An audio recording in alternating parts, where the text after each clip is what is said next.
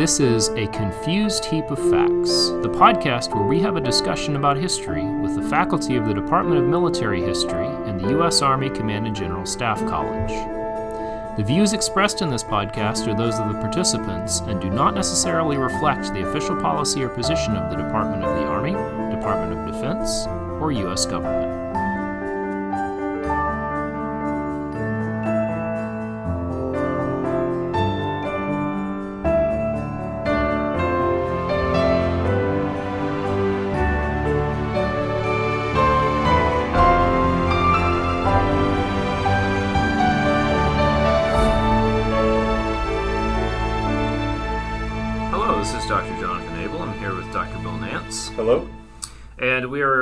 Here today with uh, Dr. John Kuehn. Dr. Kuehn, welcome. Thank you, John. Thank you, Bill. Uh, who is our uh, expert on all things naval here at uh, DMH. And so we're going to talk today about one of uh, one of the more interesting parts of World War II, uh, which is the war in the Pacific. And specifically, we're going to focus on kind of the strategic level of that war. Um, and so we're going to start by talking about some of the kind of deep origins of it. Uh, and I think a good year to start with it is 1905 because in 1905 we have kind of the emergence of the um, American-Japanese rivalry. We start to have the um, we start to have the development of of the power system that will lead us into World War II. Um, so let's start there, Dr. Kuehn. Why? What happens in 1905, and why is that important for the future, particularly of the American-Japanese War?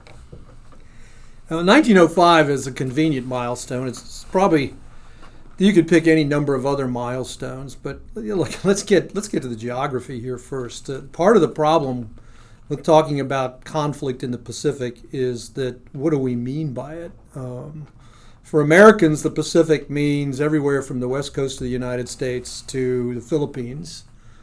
Uh, for the Soviet Union slash Russians, the Pacific means um, something completely different uh, from from uh, Kamchatka Peninsula uh, and then everywhere south. So they see the Pacific as sort of a southern sea sort of a deal. Uh, for the British, they look at it in a much, much bigger lens. For them, it's what we refer to the region today. Uh, it's the Indo-Pacific. So for the Indian Ocean and the Pacific are one. They're not. They're not. They're not two separate pieces. They're part of a much larger whole for the British Empire. And and and we've kind of come full circle today, and we're, we're back to Indo-PACOM today, in the Indo-Pacific Command for the U.S. Uh, combatant commander for that. Uh, for the Japanese, uh, it's the Southeast Asia area. Um, so they don't really think of it as the Pacific so much as they think as, as the Southeast Asian area or the Southeast Asian Ocean region. Uh, similarly, that's the way the Chinese think about it. That's how they thought about it back then, and they think in terms of cardinal directions. There's there's the North Sea, the Yellow Sea. Uh, there's the East Sea, which we call the East China Sea, and then there's the South Sea, South Sea, which which some people call the South China Sea, and and if you're in Vietnam, you call it the Southeast Asian Sea. So, um, and these are all part of what we think of when conflict begins to occur in the 20th century, in this broad expanse of water, but between essentially. Uh, the uh, the east coast of Africa and the west coast of the United States.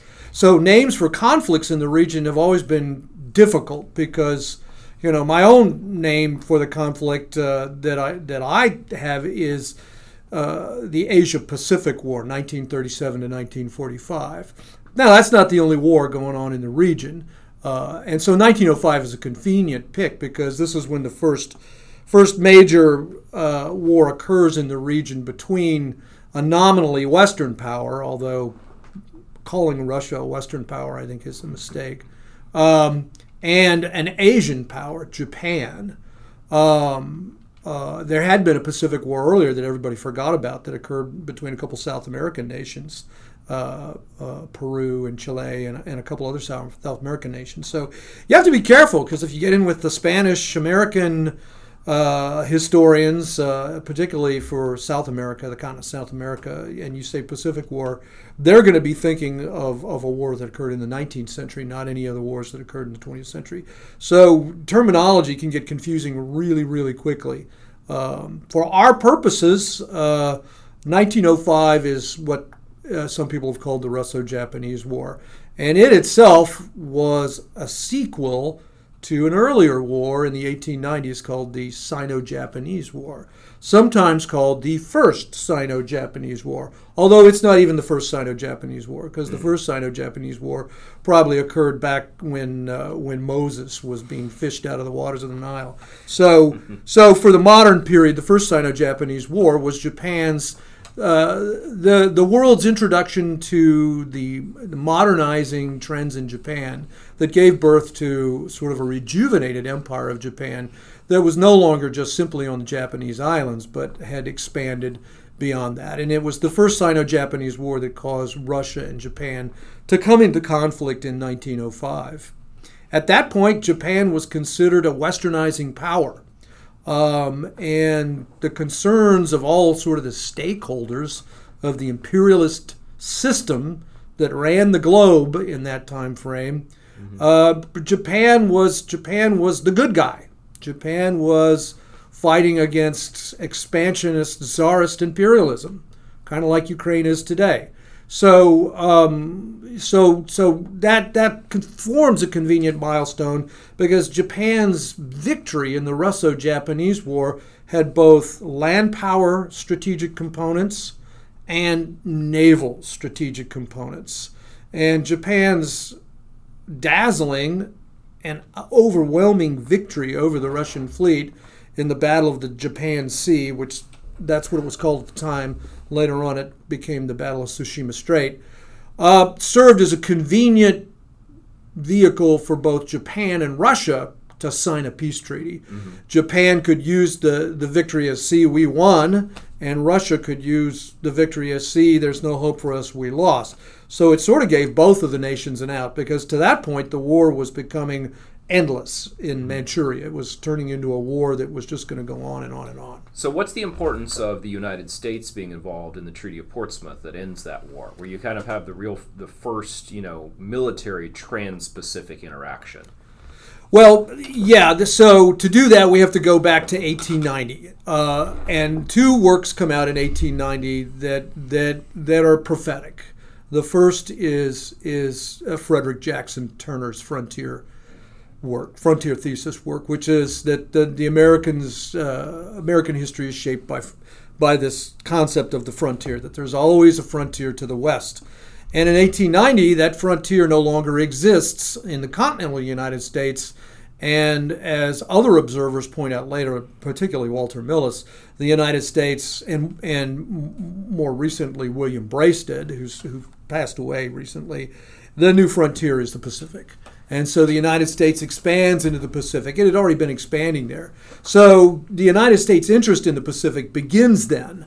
Uh, the Pacific War that I talked about earlier between the South American nations had been a key factor in sort of making the United States aware that it didn't have a navy to even enforce the Monroe Doctrine in our own things. So, so this navalism begins, and one of the principal architects of American navalism is Theodore Roosevelt, President Theodore Roosevelt. Mm-hmm. And he becomes president by accident. Mm-hmm. Uh, he had been the, the, Assistant Secretary of the Navy during the Spanish American War, was one of the architects of the successful naval strategies. Successful enough is probably a better way to put them. He and Alfred Thayer Mahan and the War Strategy Board, put together by another guy who doesn't get very much credit, John D. Long, Secretary of the Navy. Um, and this navalism uh, uh, delivers the United States a, a fairly large modern navy that catapults the United States into the second rank of naval powers. And so, so Theodore Roosevelt brokers this peace between the Japanese and the Russians in Portsmouth, New Hampshire, mm-hmm. of all places uh, or it's Maine. I always forget whether it's Maine or New Hampshire, but anyway, it's the other Portsmouth, the one that's in New England, and he invites the Russians and and the Japanese to Portsmouth and serves as the honest broker, and it's it's it's a brilliant performance. Um, but it also sort of announces that the United States is going to be a broker of, of security in the Pacific. The United States had already sort of adopted this policy with the Roosevelt corollary, corollary to the Monroe Doctrine. But the Roosevelt corollary to the Monroe Doctrine was really about the Western Hemisphere, right. not about the Eastern Hemisphere. Right. But for Roosevelt, it was because now it meant that, that the United States is very involved in something called the open door in China. Mm-hmm. America's foreign policy in Asia is the open door in China. America has two enduring foreign policy principles when Roosevelt is president. And, and you could almost say they're the enduring American overseas foreign policy principles uh, for most of the 20th century. The open door, which means an open door in Turkey, an open door in Africa, an open door anywhere in the world. So the open door is not just in the Western Hemisphere, it's everywhere. And that and the open door is an economic policy. Your markets should allow American goods in with minimal or no tariffs. Mm-hmm. That's the American policy. It's an economic policy. The only way to enforce this is with a navy. Mm-hmm. And so, so Roosevelt, in sort of one leap with the diplomatic instrument of power, stakes out this American sort of suzerainty, sovereignty, or extraterritoriality, if we want to call it that, in the Pacific. Mm-hmm. Well, John, I want to pick on something you you've been uh, hitting at a little bit the Atlantic, the, the, the, two oceans, at least as the U.S. the United States sees it, is kind of the Atlantic and the Pacific. There are others, but those are kind of the ones we pay attention to. So strategically, how is the Atlantic different than the Pacific? Like you were talking about the Pacific more as a frontier, which would mean that the Atlantic is more of a settled environment. So how how do we view these two oceans? Well, in 1905, it's not a settled environment. Okay, and and Americans are divided. Americans have always been divided. The Navy's divided.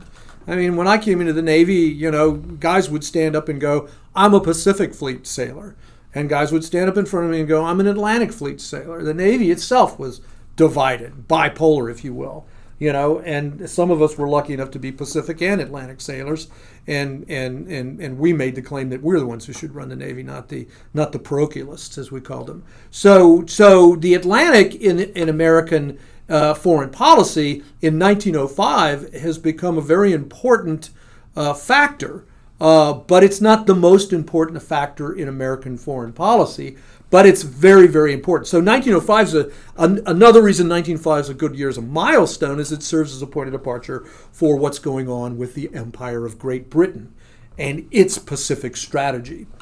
And Great Britain actually, prior to the arrival of Sir Jackie Fisher as first Sea Lord under an economizing British Liberal government, the British have already made the decision strategically to cede the Pacific They've decided to remove their battleship squadron from Hong Kong, which is where it was based, um, and and cede the Pacific. And they do that by signing a treaty with Japan in 1902, the Anglo-Japanese Naval Treaty, which is a treaty of defense. If Japan or England are attacked by a combination of two or more European naval powers, this is code for France and Russia, mm-hmm. then they will come to each other's defense. Okay? Now, what happens is that Germany gets added to that. All right? So, so the British strategically see that Germany, Russia, and France could potentially gang up on the Japanese or gang up on the British. So they sign this, but it's also Great Britain's way of being able to pull its battleships back to Great Britain. And this occurs before Jackie Fisher becomes First Sea Lord. But by 1905, Jackie Fisher is First Sea Lord, and he confirms this policy of pulling the British fleet back to protect the sea lines of communication into Great Britain from the Empire, from the greatest threat. And that threat is in Europe. And that threat has morphed from Russia and France into Germany. And so the United States looks at the Atlantic with a very British viewpoint. I would say the way the United States looks at the Atlantic is very much the way, and I'm talking, when I say the United States, I'm talking about the policy elites like Teddy Roosevelt and Alfred Thayer Mahan and Brooks Adams and and and uh, and the other Adams family people that are all out there. You know, Henry Adams and, and all the various Adams. There's just a zillion of them, and they're all part of the elites back in back in the East Coast. And the way they look at the Atlantic is through the British lens and the German threat. Uh, this is a time when the United States is just beginning to employ modern strategic planning processes. And that modern strategic planning process gives birth to a war plan to defend the United States and its security interests in support of the Monroe Doctrine. All right? And that doctrine states hey, we are not going to let further European imperial expansion in the Western Hemisphere. Well, in 1905, that war plan, and actually the war plans existed for 10 years because Mahan first works on it in 19 in 1894, um, is war plan what becomes war plan black. And so war plan so the focus of the United States war planning at the time is not the Pacific even though we have stated interests in the Pacific we have a Pacific squadron based on the on the west coast in in San Diego primarily uh, with a far eastern squadron of older dilapidated ships that had been based in Chefoo, China uh, and and now is based in Manila okay in Manila Bay um, the uh, but the the larger share of American combat power is actually in the east. It's in the, and it's focused on the Caribbean, where we see the Germans trying to seize bases and expand into the Western Hemisphere to create bases to attack British sea lines of communication. So this is a global strategic thing that we're talking about. The Atlantic affects the Pacific, and the Pacific aff- affects the Atlantic. So most Americans would be shocked to find out that the bulk of American strategy at the time was actually focused on the Atlantic. So, with that said, with the British having conceded the uh, Pacific to The Japanese, Japanese. and the Americans. And, and French. with, and with And the French. and with the Yeah. Americans having focused their naval strategy on the Atlantic, who is the preeminent naval power in the Pacific? There is none. Okay? With the Japanese defeat of the Russians, who were laying claim to that, uh, there there's a power vacuum in the Pacific. You have essentially the French, the Japanese, mm-hmm. and the Americans mm-hmm. as sort of filling the vacuum. and a, a minor Dutch, if I'm remembering correctly. And the Dutch are there. The, and the Dutch are there. The Dutch have a significant presence. So, so John is right to point out that the Dutch still have this. In fact, why do the Netherlands have a navy? The Netherlands have a navy to protect their interest in the Dutch East Indies. Yep. And the Dutch East Indies are this huge, resource-rich area. Well, we know today is Indonesia, correct? We call well, it's Indonesia, it's Malaysia, it's parts of Micronesia. Uh, it includes concessions in China. So, it, so the Dutch have this presence there, but they're clearly inferior. Their navy is clearly inferior to the navy of France, to the navy of the United States, and to the navy of Japan. And it must also be said to probably some of the South American navies, right? It's true. The South American navies are of concern, particularly since the Germans are trying to develop relationships, particularly with navies of nations who have been humiliated recently. And that navy in South America, the navy that's probably of most concern, is the navy of Chile. Mm-hmm. The Chileans are, Anglo, are, are Anglophobes and they're Germanophiles. So the so the geopolitical construct here is very very complicated, which is why the United States is most concerned about Germany and less concerned about Japan. In fact, I've my research has yielded that at the time, early on, uh, in the General Board, which is the Americans' naval war planning organization inside the office of the Secretary of the Navy, it's not the Chief of Naval Operations. It's not a service chief.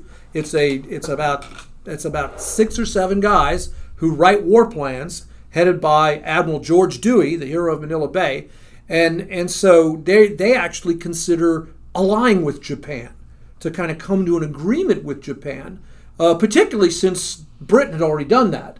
And so the Anglophiles inside the United States Navy, and the United States Navy, folks, at this point is an Anglophilic organization.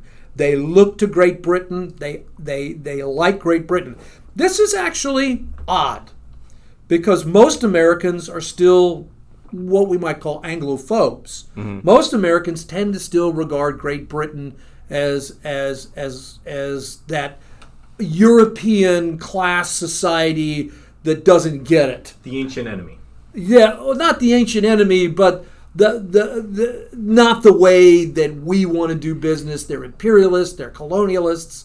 Um, and and they they don't understand you know the experiment that we're doing and so so there's there's this sort of nouveau riche attitude by the United States that Great Britain doesn't properly appreciate the United States and that the Great Britain is arrogant and and and it doesn't see the wave of the future and uh, and and and and it doesn't appreciate the United States. So there's this sort of uh, probably the best way to put it is in Freudian terms. There's there's there, there's this inferiority complex that Americans have, and that's where most American Anglophobia comes from at the time. This is not the case inside the United States Navy. Mahan is an Anglophile, Dewey's an Anglophile, Henry Clay Taylor's an Anglophile, Bradley Fiske is a. The American Navy Officer Corps uh, models itself on the British Navy. Uh, they are building a navy that mirrors the British Navy. Uh, they look to the British Navy. The fascinating thing is, so do the Japanese. Um, the United States Navy is not like the United States Army. The United States Army looks to France. The United States Navy looks to Great Britain's Royal Navy, and so does Japan's Royal Navy. So it's really kind of a fascinating thing there, uh, there in terms of strategy, uh, because the strategy tends to follow British lines. Back So- to the Pacific, though, yeah. So three important things happen over the next kind of 15 years, from between 1905 and 1920. Uh, and feel free to add to this list if, if you think of anything to add. Uh, one, China collapses. China goes from being an imperial state to kind of a mess.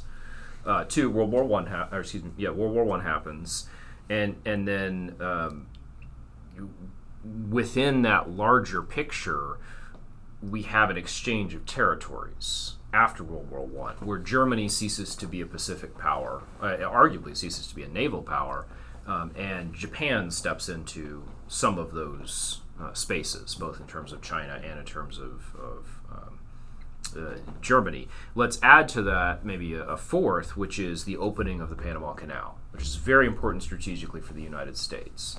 Um, so, how does the next 15 year period leading into the Washington Naval Treaty, how does that change the strategic calculus in the Pacific for everyone?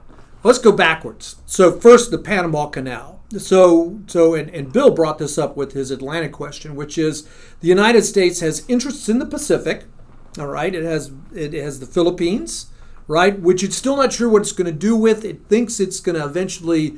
It's a noblesse oblige, the white man's burden. We'll teach the Filipinos how to be good, modern, modern European style, you know, Democrats, right? And then they'll be free, but they'll be allied to us, and their markets will be available for our goods, mm-hmm. and and their resources will be available for us, and they'll give us basing rights. Kinda and like that's- Cuba. Yeah, kind of like Cuba, right? But not not like Cuba, where you give them their independence immediately, but you do a better job because Cuba, we've already had to re-intervene a couple times, you know, in, in Cuba to kind of get them back on the track, right? Roosevelt corollary, Monroe Doctrine. So, so the pan, so because of this, we've got interest in the Pacific, we've got interest in the Atlantic because because the main threat that the Navy sees is from Germany, all right, not from Japan.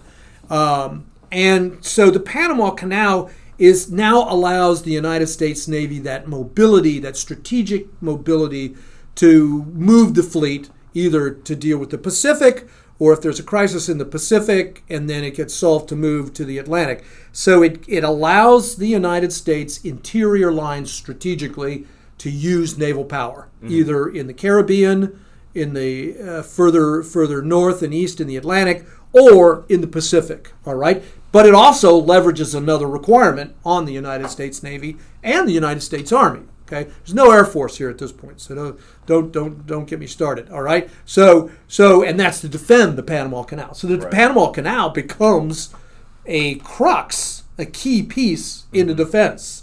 And what you'll get is you'll get two strategic triangles, one in the Atlantic and one in the Pacific. And at the apex of both of those strategic triangles will be the Panama Canal. All right. So whatever happens, the Panama Canal must be defended in order for us to defend everything else. All right. Those what are we defending? Our economic interests, our access to markets because of the open door. All right. Um, so, so that's the first one. The Great War. The Great War, the big winner in the Great War in the Pacific is Japan. Essentially, the German concessions fall to Japan. Now, Japan attempts to overreach with something called the 21 demands, and that relates to another thing that just happened, all right? Okay, and that's China as a failed state, okay? I'll talk about the 21 demands later. Let me talk about Germany and Japan. Uh, Germany uh, becomes is part of the alliance against uh, Germany is part of the uh, Japan is part of the alliance against Germany in the Great War. Britain uses Japan precisely for what she had intended Japan to be used for in the Anglo-Japanese naval alliance, which is to essentially protect British sea lines of communication in the Pacific to her colonies in the Pacific. All right. Um, and by extension, to protect her sea lines of communication with India, uh, sort of protecting the Pacific door to India from German surface raiders. And the Jap- Japanese Navy does that. They essentially chase uh, Admiral Graf von Spee out of the Pacific and chase him all the way, and then the British take over and pick up the hunt off Coronel uh, and they lose that battle, by the way. And but von Spee continues to the Falklands, where he's destroyed by the Royal Navy. So that is a combined Japanese-British thing. All right. But, and, and the siege at Tsingtao, which and is, the siege at Qingdao. So Germany has a concession in China on the homeland of Confucius. All right. Now, this is where it gets very messy and very complicated. Okay. Let's keep it simple. Basically, Japan inherits all of Germany's interests in the Pacific mm-hmm. but at a scaled back level. They're given certain Ger- German territories outright. The Northern Marianas, Tinian, Saipan are actually given to Japan, and they're not mandates. They become part of the Imperial Japanese Empire, which includes Korea, parts of Manchuria, uh, Formosa, the Ryukyu Islands, and now the Northern Marianas. They're given mandate over the Marshall and the Caroline Islands. Okay, and that's actually going to be confirmed by the Treaty of Versailles and then confirmed again at the Washington Naval Conference in 1920, 21, 22. Okay, so, and, and Japan is the big winner in that, all right, not the United States. Because the United States isn't in it for colonies. That's what they've been telling everybody. They're just in it for access to open markets. All right. Um, and Japan is sort of an ally to the United States. The United States and Japan cooperate together against the Soviet Union uh, to for the intervention in the Soviet Union to to reclaim the war munitions that were being provided to Russia. So Japan's a big winner. Now, point number two. So we had the Great War, we had the Panama Canal, we had China as a failed state. Yeah. Yeah, so China is a failed state. China gains her independence. She has the Chinese Revolution in 1911. And this is when the last emperor, uh, the last Qing emperor, who's just a child, his name is Henry Puyi, is, is essentially uh, forced to abdicate his throne. Um, and the Chinese, China, China becomes a republic. It almost immediately breaks up into a series of warlord states uh, with, with over many, many, many factions. Uh, initially, the chief warlord is a guy named Yuan Shikai. He's president of China. Sun Yat sen, sometimes called the George Washington of China, is actually part of his cabinet, but then he's. And China just becomes, breaks up into a failed state. At the same time, you have Japan with significant territorial presence inside China. And this is called extraterritoriality. Now, this doesn't mean the land belongs to Japan de jure, but it belongs to Japan de facto. So Japan has a big base in Qingdao and Shandong. Japan has owns almost the entirety of the former Tsarist uh, stuff in the Liaoyang Peninsula, as well as concessionary rights along the the uh, the uh, the Kwantung Railroad inside Manchuria, which had formerly been the terminus of the Trans-Siberian Railroad, okay, to the ports of Luda and Port Arthur. And so so so so this is also plays a role. And so Japan tries to use World War I to expand its power. At the same time, the United States, after 1905, starts to pay attention to Japan. And the first War Plan Orange is actually the result of uh, segregationist, anti Japanese school legislation in California. And so the first war scare occurs around 1907 when there are protests in Japan against American discrimination and tariffs against Japanese goods, products, and people and immigrants. both to Hawaii as well as into California. Um, and and actually, the the sailing of the Great White Fleet is sort of America showing Japan that it can move an entire fleet globally. Should Japan try to get out of its box with American interests in the Philippines and in Hawaii? Japan had tried to seize Hawaii in 1895, the so-called Naniwa incident. It was a it was a young, uh, not admiral yet, Kato Kanji who had been a junior officer on the Naniwa Japanese cruiser that had watched helplessly as the Americans had essentially seized Hawaii before the Germans, the Jap or the Japanese could seize it. Mm-hmm. All right, with the British sort of saying, letting the Americans do it and saying, yeah, the Americans can have the Hawaiian Islands.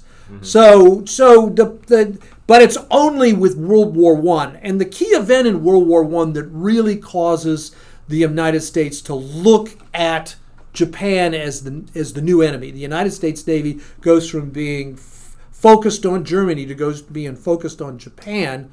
Uh, is is the Zimmerman telegram when the Germans uh, sort of bring to surface America's racist fears of the Yellow Peril by offering an alliance with Japan if Japan will switch sides, attack the United States if she comes into the war, uh, as well as try to get the uh, government of of uh, uh, Carranza in Mexico to also enter the war as Germany's ally.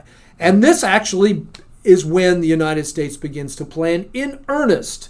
And it pulls out its war plan, War Plan Orange, that it first created around 1907 1908. And this plan envisions Guam as a gigantic Singapore in the Pacific.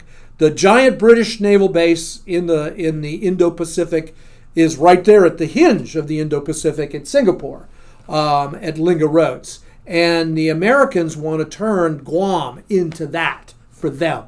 Shades uh, of the 2020s. Right, right. So so that's when it begins. So when World War One ends, the the remaining major problem in the Pacific is this animosity between the Japanese and the Americans. The Japanese create the so-called 8-8 fleet plan, eight dreadnoughts, eight battle cruiser, dreadnought battle cruisers to deal with the American 1916 Naval Act. The Japanese, the Americans say that naval act is meant to enforce the rights of neutrals, uh, essentially telling Great Britain, you're not going to tell us what to do, and then telling the Germans, you're not going to tell us what to do. And we reserve the right to have a big giant navy of 48 battleships. The Japanese don't see the 1916 Naval Act as aimed at the British and the Germans, they see it as aimed at them. And of course, with the Panama Canal being completed, the Americans can move quickly from the Atlantic to the Pacific to keep the Japanese in there. And the Americans, uh, Woodrow Wilson, has essentially initiated a new naval arms race in 1916. And so, as the Great War ends, the naval arms race is picking up, something nobody had anticipated. That naval arms race is between Italy, France, the United States, Japan, and Great Britain. Great Britain is building because now she sees problems with the Americans, with the French, and with the Italians.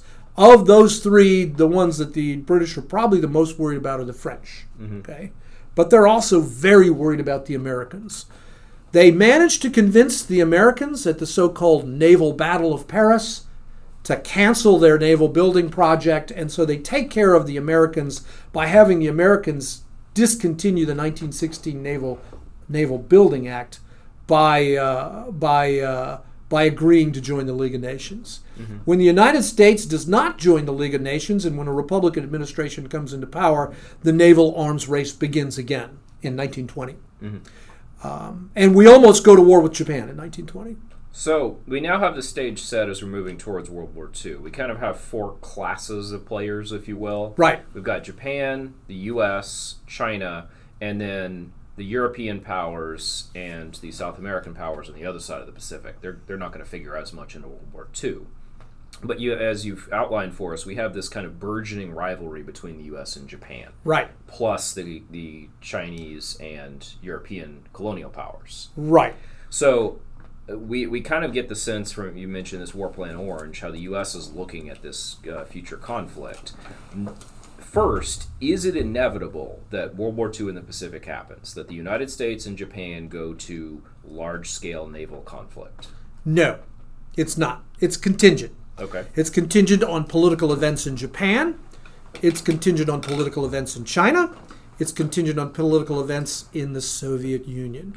And it's also contingent on political events in the former European political powers or, or colonial powers and contingent. So it's contingent on essentially what we would facilely call domestic politics in in the first and second powers of the world. Remember, the world is multipolar after the Great War. all mm-hmm. right, there are the first rank powers. Those first rank powers are, in order, Great Britain, the United States, which are roughly co-equals.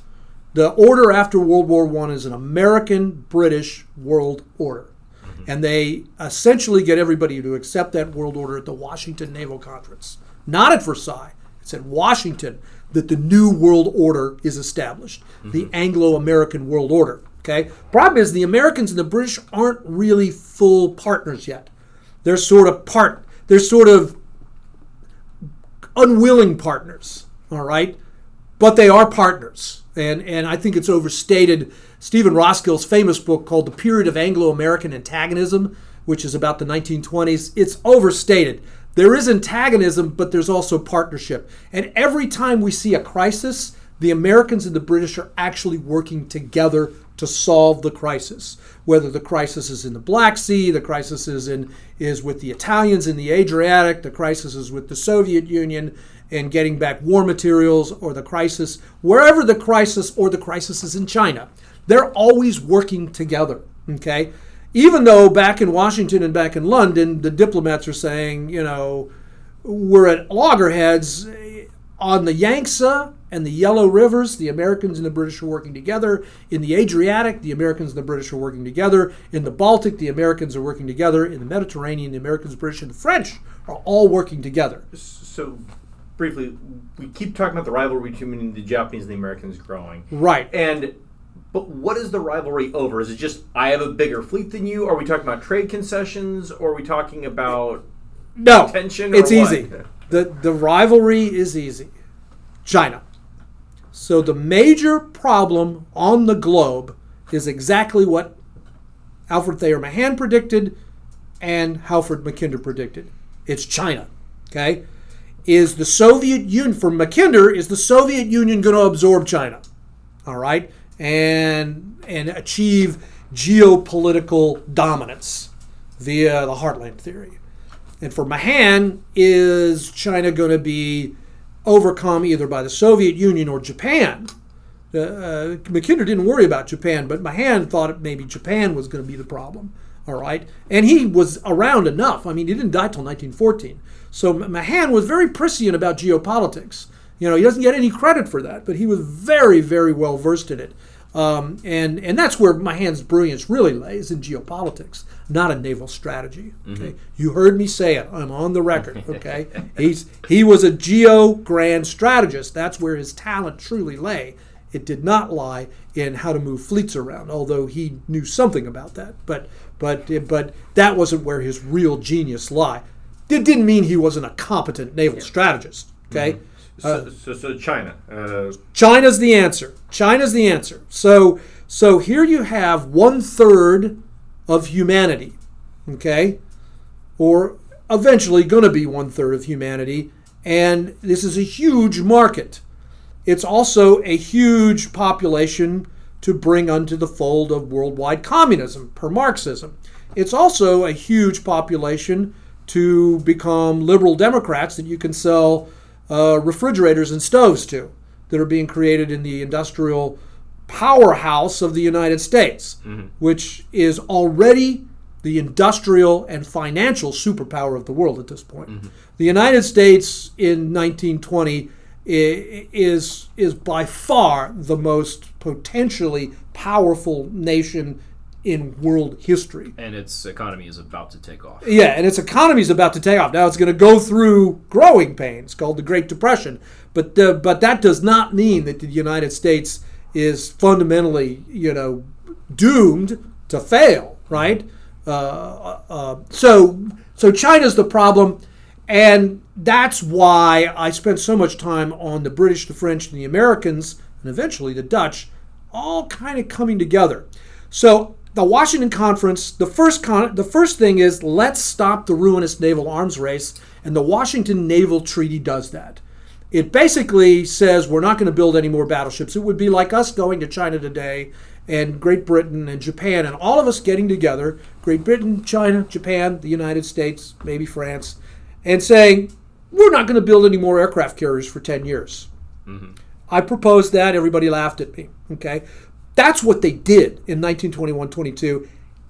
And they did it. No more building battleships.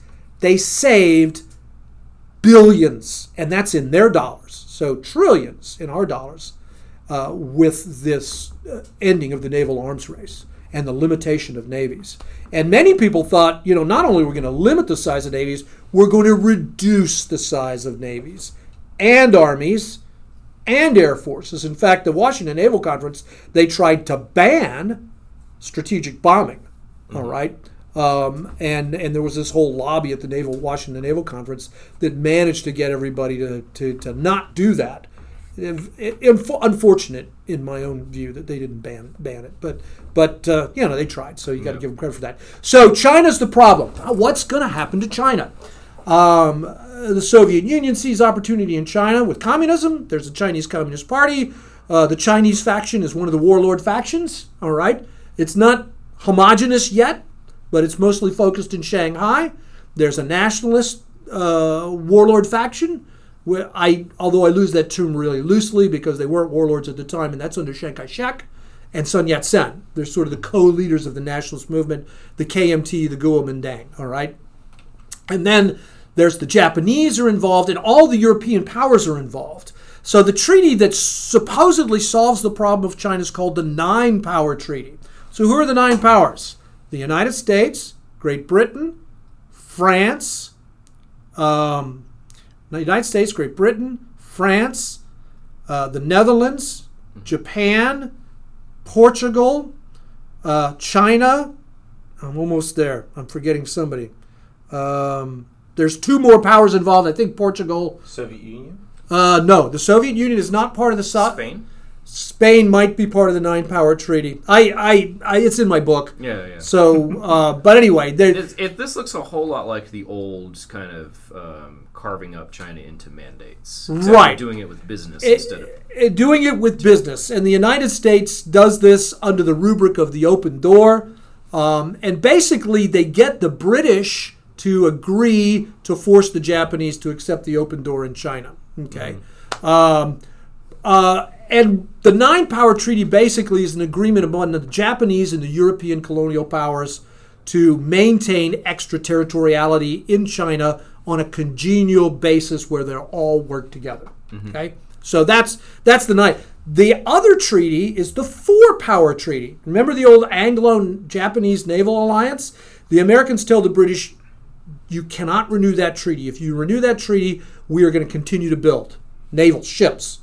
All right, we're gonna we're gonna reenact the 19. We'll just take the 1916 Naval Act and we'll build all the ships we said we were going to build, and we'll have a navy about one and a half times as large as the Royal Navy. Okay, so the British agree. Okay, we will not renew that treaty, but we need a replacement. And what you get is the Japanese, American, British uh, Japanese, American, British, French.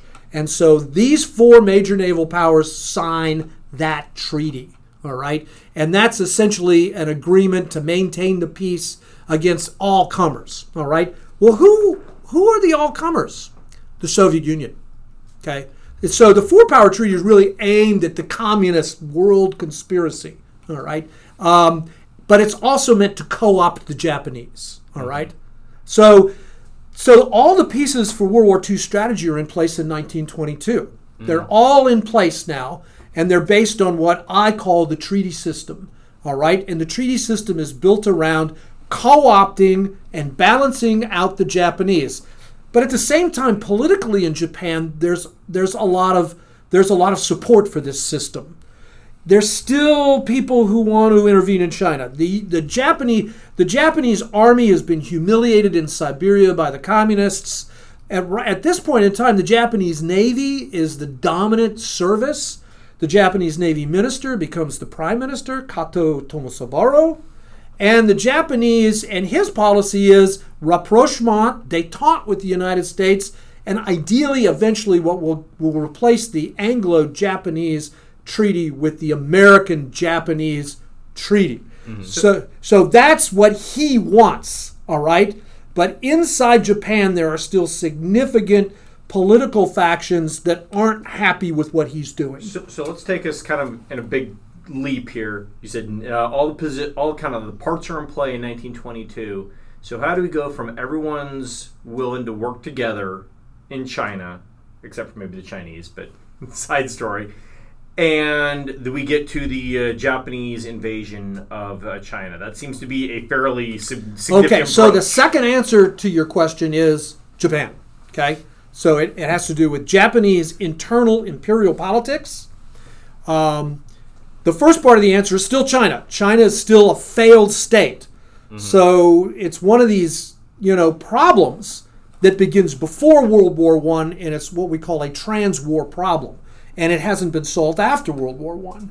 Uh, we're thinking that what will happen is that the nationalists will unify China, but initially, the, we're not even sure the nationalists. I, a lot of people, including the United States, regard the nationalists as a fifth column by the Soviet Union to take over China. All right, yeah, there is a Chinese Communist Party. It's under Kuai Yun-pei, who eventually dies, and the party becomes under the power of essentially the Comintern and Otto Braun. Um, but but uh, uh, who's not even Chinese, by the way. All right, so. Um, but but but but Chiang Kai-shek goes to school in the Soviet Union. He attends Officer Academy in Soviet. He's trained at the Frunze Academy, and then he creates his own Frunze Academy at Whampoa. And so there's a lot of distrust of Chiang. Chiang is Chiang really a Democrat or is he just a communist? You know, is he a is he a wolf in sheep's clothing? Is he a communist in Democrats' clothing? And so there's a lot of mistrust to him, and that's part of the problem. But the other problem is the liberal elements of what is called Taisho democracy.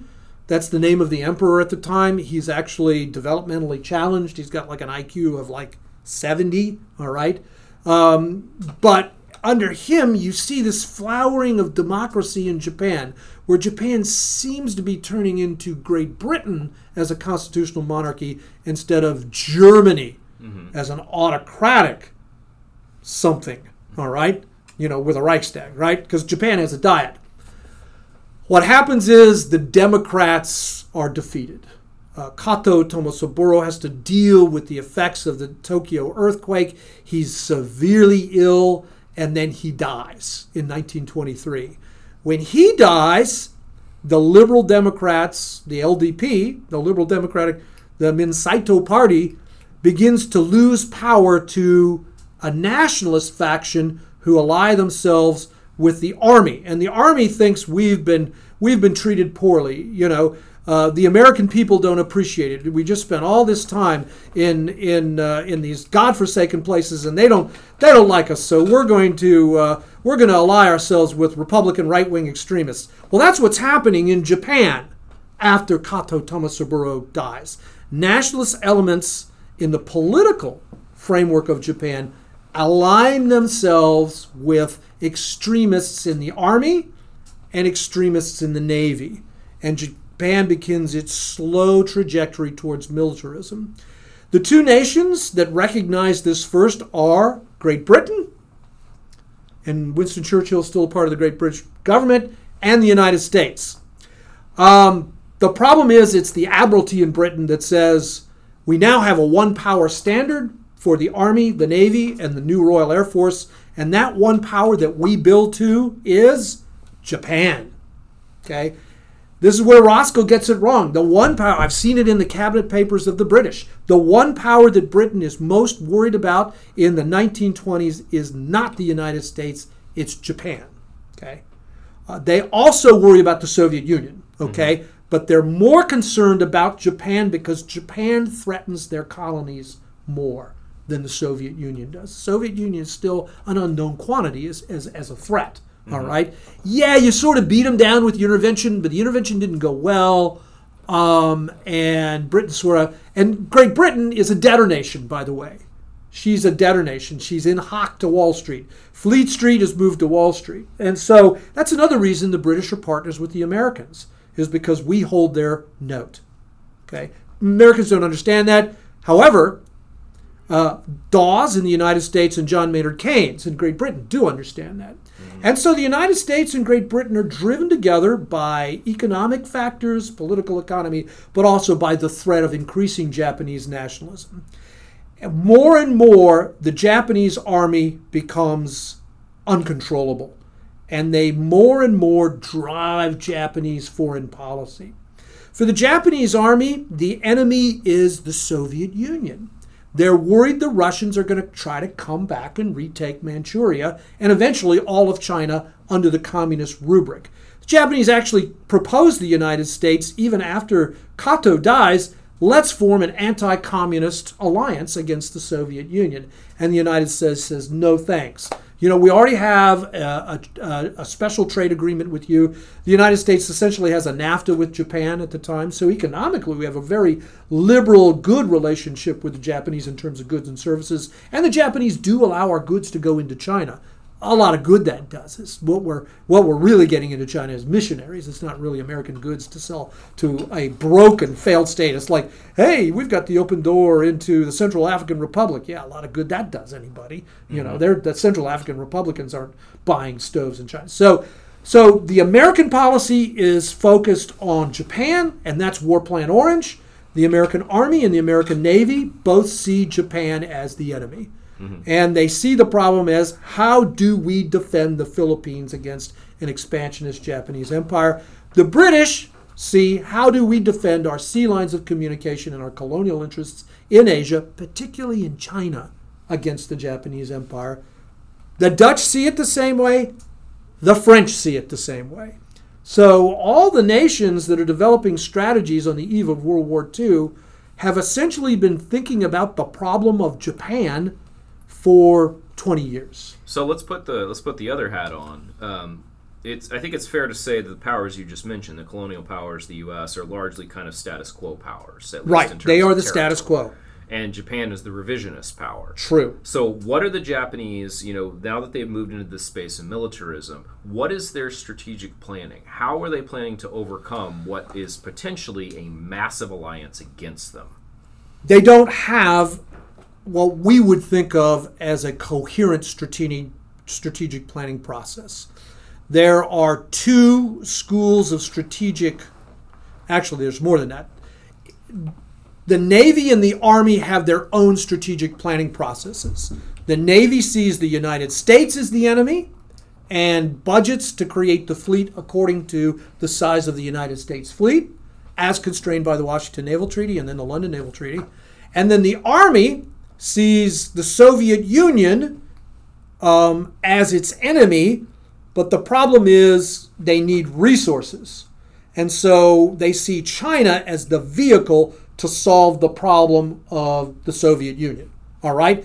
So the Army's policy is to an informal expansionist empire under under what's regarded as the status quo, which is extraterritoriality in China but that's not, but it's a salami slicing strategy, kind of like the Chinese strategy in Asia today. We're going to take what we get slowly. This is not the policy of the emperor, Taisho, and then Hirohito, nor is it the policy of the government, of the prime ministers. It's the policy of the army. Inside the army, they disagree about how to do that. So there's two factions inside the army that plan.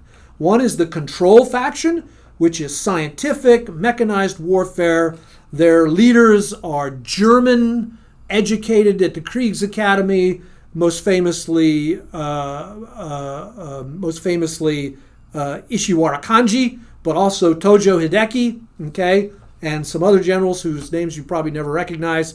Uh, everybody recognizes Tojo, nobody recognizes Ishiwara, and and then there's the control. Then there's the Imperial Way faction, the Kodoha, and they're the faction of the we need a large conscript army We don't need a modern army. We just need a large army, kind of like what the French had, The levee en masse. the levee en masse.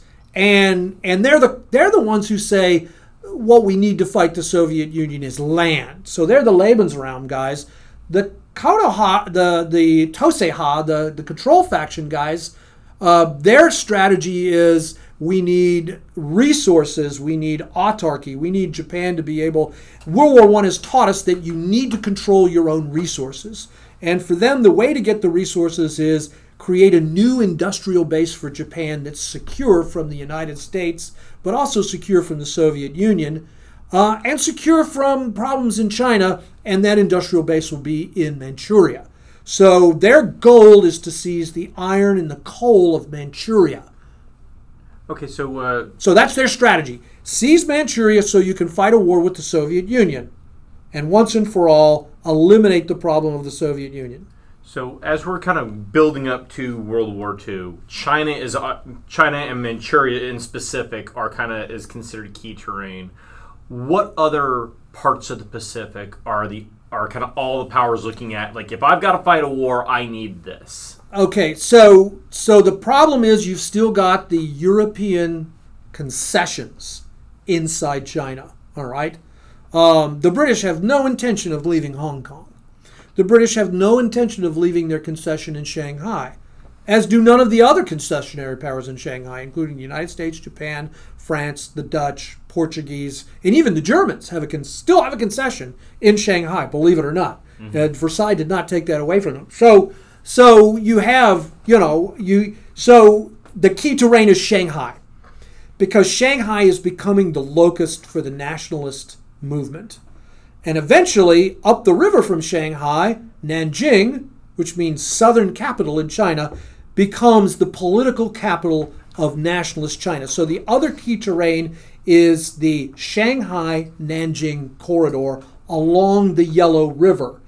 And the problem with that is it's not just a Chinese problem, it's a European problem. It's a Japanese problem. The Japanese also have a concession in China. So the two key terrains inside China for the building blocks of what become crises in the 20s and the 30s, and then eventually war in 1930, open war in 1937, uh, although some people put it in 1932, is Manchuria and Shanghai. What about outside of China? What are what are particularly the Japanese looking to gain from the colonial powers and from the United So the Japanese Navy sees this entirely differently. One, they're not obsessed with the Soviet Union. They're obsessed with the Americans. And inside the Japanese Navy there are two there are two factions. These factions are both army factions want to expand in China at the expense of the Chinese to build up Japanese power to finally rid Asia of European and American colonialists. Mm-hmm. So I probably should have stated that earlier. That's their goal. Just rid Asia of European colonialists, whether they're Democrats, imperialists like the British and the French, or communists like the Russians. All right? Okay. Mm-hmm. In the Navy, that's not the case. The Navy's divided into two factions and they're very localized organizationally, very easily localized. One faction is in the Imperial Naval General Staff, and these are the imperialists. They want to expand, but they don't want to expand into Asia, into China. They want to expand into Southeast Asia, and they want to. So their goal is, yeah, let's get rid of the European colonialists, but let's get rid of them in Southeast Asia, in what's called the Southern Resource Area, which encompasses all of the British, French, Dutch, and Portuguese and American colonies in Southeast Asia. So, everywhere from India to uh, the Philippines, the Japanese want a new world order down there in the southern. So that's the fleet faction. Substitute uh, European colonies for basically Japanese colonies. Ja- no, the Japanese are going to liberate all these peoples and they're going to align this. The Japanese want an informal empire. The Japanese want the Monroe Doctrine in Asia mm-hmm. with the with the Tojo corollary. Mm-hmm. Okay? That's what they want. Mm-hmm. all right? So this is the fleet faction's vision. No, Manchuria is not the way, the southern resource area is the way. They lose the debate to the army up until up until just prior to World War II. Okay? The other faction in the Navy are the treaty faction. The, the heirs of Kato Tomosaburo, they tend to be very liberal. Uh, you'll have defections between the two factions. Yamamoto Isoroku, for example, is a member of the Fleet faction, but after the London Naval Conference, he realizes that the Japanese people just want peace and food and jobs, and so he joins the Treaty faction. The Treaties faction vision is uh, status quo, but we get to keep all of our rights in China and the mandates. All right, and they they want rapprochement with the British and rapprochement with the Americans. All right? and they want to continue the treaty system. They think the treaty system, which is a status quo system, is a good system. They support that system. Okay. Um, of the four factions we've talked about, they are the weakest politically. Uh, they the last time they will get one of their guys as a prime minister will be uh, during the, the period of the London Naval Conference, but he'll be assassinated after the London Naval Conference, and after that they'll steadily lose political power. Hard to be a radical moderate, right? Right. They will still maintain control of the Navy of the Navy Ministry until the young officers revolt in 1936, and then after that they'll lose control of the Navy Ministry. Um, uh, even though they'll maintain some people inside the ministry, like Yamamoto, will still remain in the ministry. Inoue, will remain in the ministry, and even I think Makoto will remain in the ministry. But uh, but uh, so that's it. So you have all these competing factions. What it results in is this really oddball, episodic Japanese expansionism in China. all right. The first thing they do is they come to an agreement with the Japanese warlord Chang Tso-lin, General So's chicken. That's Marshal Chang Tso-lin, illiterate opium eater. All right. Uh, he's got a son called the Young Marshal. The Jap- he decides that he wants the Japanese to make some concessions to him to maintain his hold on power in Manchuria, and so the Japanese Kwantung Army decides to get rid of him. This is a this is a this is this is called gekokujo, Japanese Field Initiative.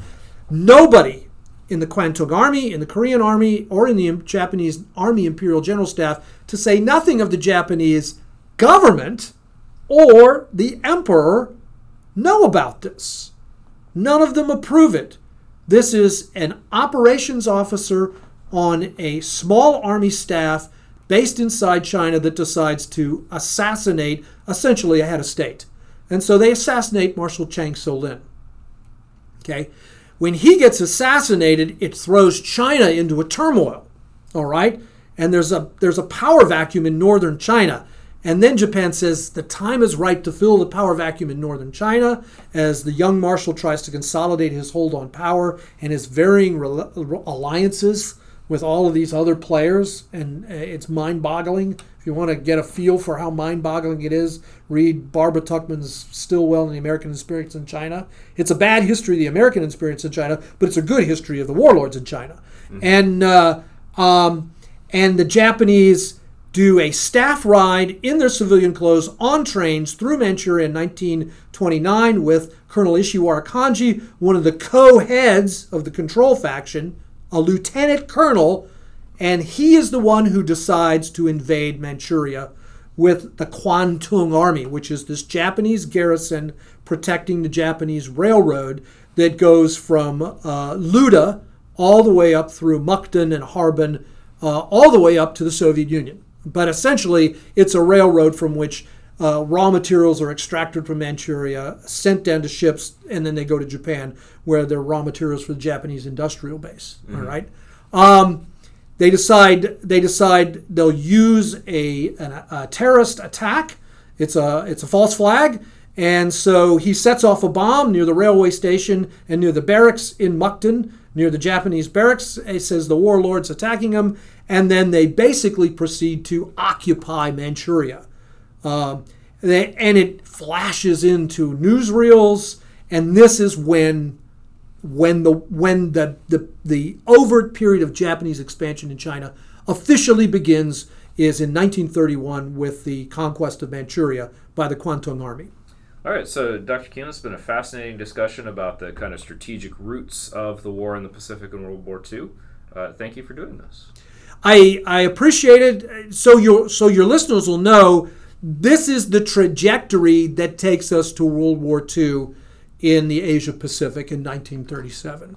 So at this point, I would answer your question: Is war uh, inevitable? No, but it's overdetermined. Yeah, fair point. It's a good way of putting it. Thank you. Thank you. If you like this episode, please make sure to check out our other podcast, Broad Gauge Gossips, where we talk to members of the Department of Military History faculty so you can get to know them.